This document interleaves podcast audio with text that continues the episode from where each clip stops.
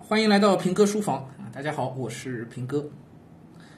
呃，上一段呢，我们说到这个上海的小升初的政策啊，公民同招、全民办全摇这个政策，啊，从公共利益、从最广大人民群众的利益的角度来看，这确实是一个无可指摘的好的政策啊！我相信长期来看，对上海的呃这个中小学教育阶义务教育阶段的这个整个的一个呃带动引领的这个作用，应该是非常之大的啊！是一个影响很深远的政策啊！我们通常都是会呃高估眼下的这个影响啊，低估长远的影响，对吧？那像这样一个政策，其实长远来看的影响价值是极大极大的啊！这是一个呃其实蛮具有颠覆性的东西，可能暂时我们一时还还感觉不到那么明显啊，但长期来看极其重要。那么今天想说什么呢？我说我们除了从呃正面的角度去理解以外啊，我们其实也需要变换一个角度去想这个问题啊。我想跟大家简单的交流一下。呃，因为教育呢也是我们社会生活的一部分啊，跟我们其他的这个社会生活当中会遇到的各类问题啊，他们是有一些共通性。什么共通性呢？就是公平和效率的问题始终是一组矛盾啊，这个是经济学当中一个一个前提性的一个判断，对吧？最公平的地方是谈不到效率可言的，嗯，大家都抹平了嘛，是吧？很多家长也是这样，这个时代的过来人啊。那最有效率的做法呢，那一定也是不顾公平的，那才是最有效率的，对吧？圣经里边都说了，那个呃，有的我还要再给他，没有的我要连他有的都都都拿掉，马太效应嘛，是吧？二八现象，这个呃社会生活当中方方面面都是如此啊，贫富差距才会这么拉大啊，所以公平和效率是一组天然的矛盾。那么在教育这件事情上呢，公平和效率呢，也是一组矛盾，也是一组矛盾。我们上一讲所说到的这个民办学校在最近十几年里的这种掐尖的现象啊，实际上是一种很高效的做法啊，不得不承认它的效率是非常高的，因为它通过层层的筛选，从幼升小到小升初，然后紧接后面的中考啊，不论是名额分配还是直接考，是吧？或者是出国，然后再加这个高考，一路上四道关。从幼升小到高考的这四道关，实际上用一种很高效的方式筛选出了一批能掐掉的尖啊，值得被掐的那个尖，对吧啊，这么说可能会让很多这个普通的学生和普通学生的家长会觉得心里有不舒服啊，但是我们得客观的承认这个事实啊，这确实这个这个尖是被选出来了，被选出来的，那么这确实是一种很有效率的做法。对吧？那这个所谓的效率啊，它其实并不是从教育的角度来说，而是从什么呢？而是从，呃，培养人才的角度来说，啊，培养人才这件事情是要讲究效率的，对吧？不能把优质的，呃，培养人才的这个资源，因为那个资源一定是最有限的，对不对？不能把那个资源浪费到一些没有潜力的或者是潜力不足的，呃，培养对象身上去。是不是这样？这个任何一个时代都是如此，任何一个国家也都是如此。因为最顶尖的资源一定有限嘛，所以必须必定要掐尖，我才能培养出来最顶尖的人才嘛，对吧？这个呃，我们必须承认这个事实啊。那我再说一遍，这个是培养人才的角度，实际上这不是教育的角度。那什么是教育啊？很多家长天然的会觉得教育不就是培养人才吗？对吧？因为对你来说真的是这样，对你来说一个家庭不论几个孩子，你。你你所谓的教育问题是什么问题？不就是把孩子培养成才的问题吗？对吗？可是，从教育政策的制定者，啊，从教育部门的角度来看，他不是看一个孩子啊，对吧？他看的是大面，是整个社会。所以，教育问题本质上，从政策制定者的角度来说，教育问题本质上不是培养人才的问题，教育问题本本质上是一个说的不好听叫扫盲的问题。就是一个保证最低底线的问题，它不是一个拔高上限的问题。这个是我觉得我们在分析所有的政策、解读所有政策的时候，我们需要的有的一个前提性的一个判断。就教育这件事情是从来不负责把你培养成才的。教育这件事情，从政策制定者的角度来说，从全社会的范围来讲，教育这件事情就是保证一个最低底线，让你成为一个能够踏上社会的。完成了基本社会化的一个合格劳动者，这才是眼下我们看到的教育，尤其是九年义务教育真正应该要做的事儿。从这个角度来说，公民同招、民办全摇的政策一点问题都没有，它绝对是一个超好的政策，因为它真的保证了这样一条底线。如果这个政策再不出台，以民办学校这样的做法，随着大家经济条件的日益的改善，那些很糟糕的公办学校会越来越糟糕。那马太效应吗？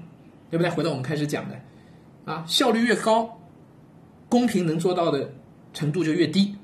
于是那些最糟糕的，最后呢百分之二十的那些个学校，怎么办？贫富差距越拉越大，所以有可能那条最低的那条底线都保证不了。从这个角度来说，这样的政策极其合理，对吧？没有任何可以指摘之处。那么反过来，对我们很多的家长来说，对孩子来说啊，确实这个里面就会有，如果你本身处在比较好的那个部分的话啊，最顶尖的那百分之二十的话，你确实会有各种各样的不适应就会出现了，对吧？那么这个问题该怎么解决呢？我想是这样，我们从来也不能指望依靠一个大的体系、一个体制去帮助你的孩子成才的，那这也是一个理念性的问题啊。我一直听到有家长说：“哎呀，这教育不就是应该学校解决的问题吗？怎么把责任都推给我们家长了？”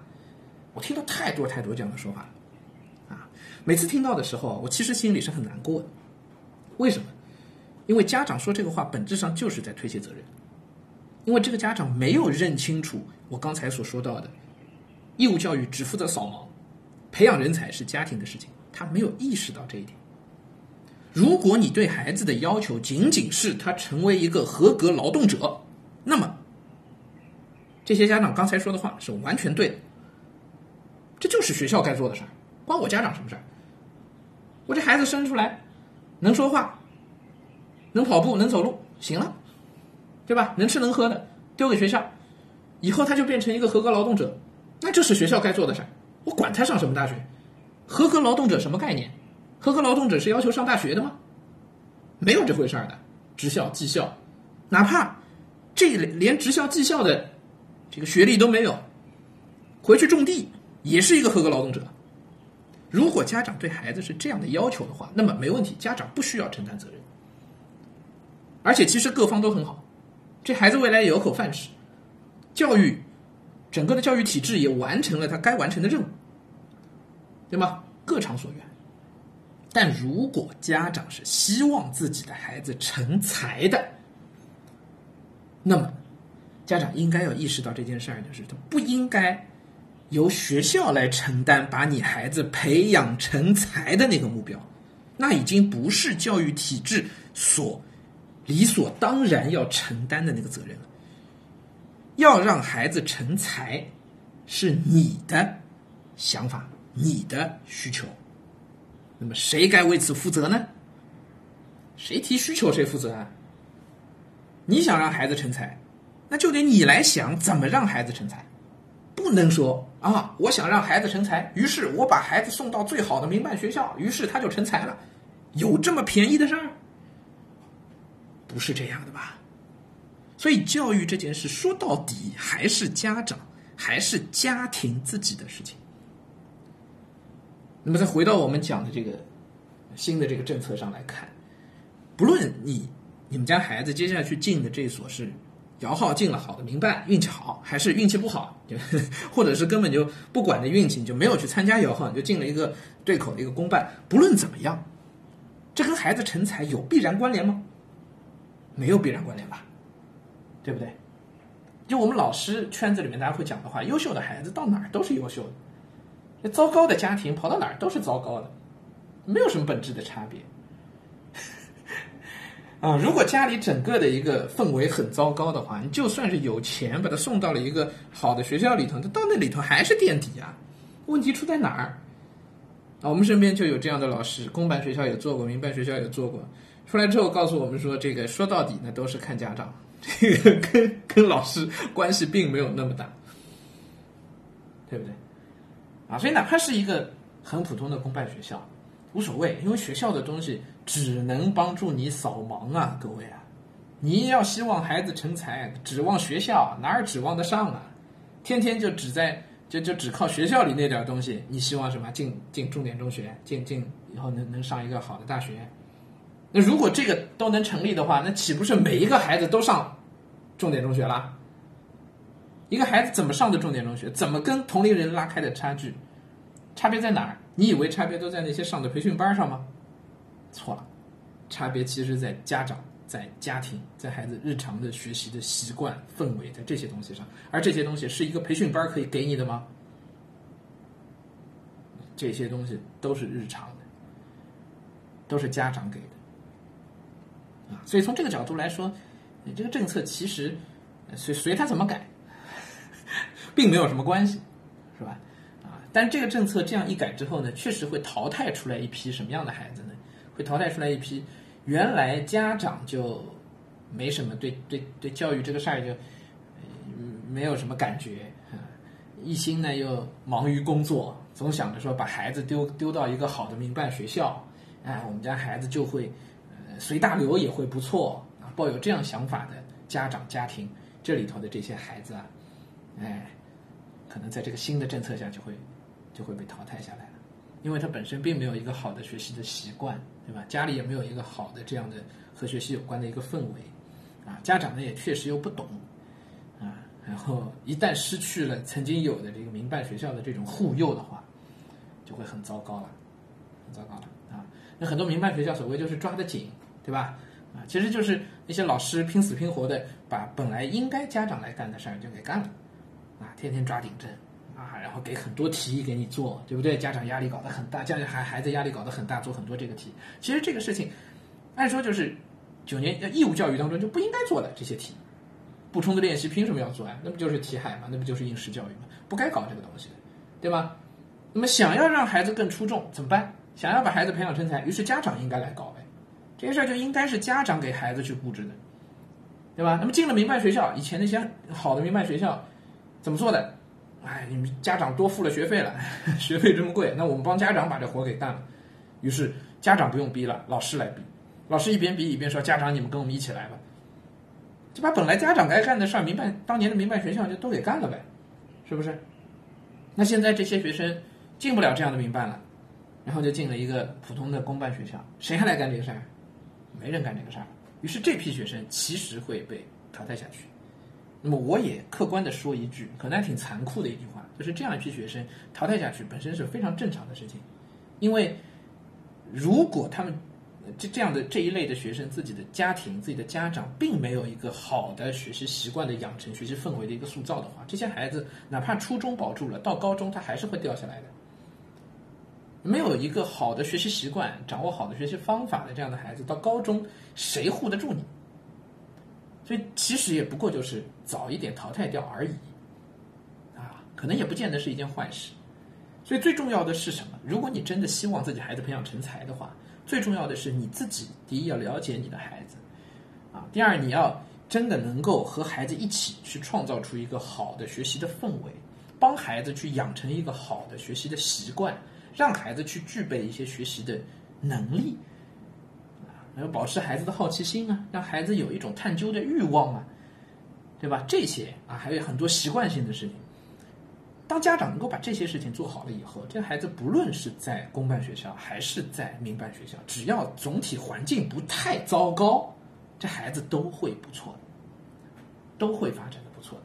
那当然，这个总体环境不能太糟糕，这还是要紧的啊，因为青春期的孩子，对吧？到初中了啊，十几岁的孩子是很容易受到环境的这个影响的。啊，如果环境太糟糕，这孩子本身也还蛮难自保的啊。所以只要环境不太糟，啊，家长能够帮孩子打好这个底，就不用太担心。啊啊，今天这一讲就真的是在跟家长说啊，真的在跟家长说。我自己觉得也已经苦口婆心啊，有些话已经说的挺过了的，啊，挺过了的。但是嗯，都是真心话，都是真心话。我们自己这些年看了很多很多的学生，很多很多的家长。啊，我们能看到的比较共性的东西，一个孩子长远的发展当中啊，我说的长远发展当然也没到说一生啊，我看的还是说他能进什么样的大学，对吧？啊，呃，从这个角度来看，我我们还确实是发现，呃，有一个好的、稳定的啊、可预期的家庭氛围，然后呃，孩子本身的这个学习能力、学习习惯比较好的这样的学生，哪怕他中考情况一般，他到高考也最终是能够表现出来的啊，最终还是还还是会很不错的。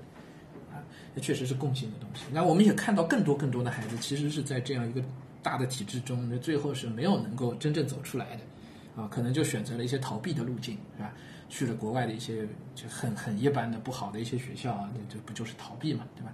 这类我们也看到，当然这一类是更多的了，对吧？看到更多。那么这一类其实我们也能够看到一些共性，就是家长很多时候是在跟风，跟风啊，别人上这个班儿我也去上这个班儿，别人都在择校我也去择校，想方设法如何如何啊。可是你那个底子不行的话，你最终要出来混的，早晚都要还的，是吧？哎，你这个这个账早晚是要是要还回去的。嗯，所以长期来看，这世这世界上还是有很多公平，还是有很多公平。好，不感慨了啊，我们今天呢就先给大家说到这儿啊。关于这个摇全摇的这些政策的解读啊，其实后面还有很多的这个一些推演出来的东西，我们之后有机会再跟大家接着聊。